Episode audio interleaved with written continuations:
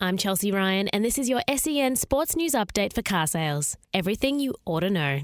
The Western Bulldogs have stormed into the top eight, booting 13 goals in a row to steamroll the fast starting Hawks by 42 points at Marvel.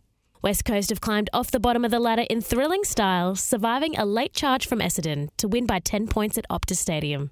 In Rugby League, New South Wales have clinched the 2022 Ampol Women's State of Origin with a late try to Isabelle Kelly, sealing the win 20 to 14 over Queensland at GIO Stadium. In cricket, Australia have won the ODI against Sri Lanka in Colombo overnight by four wickets with 63 balls remaining.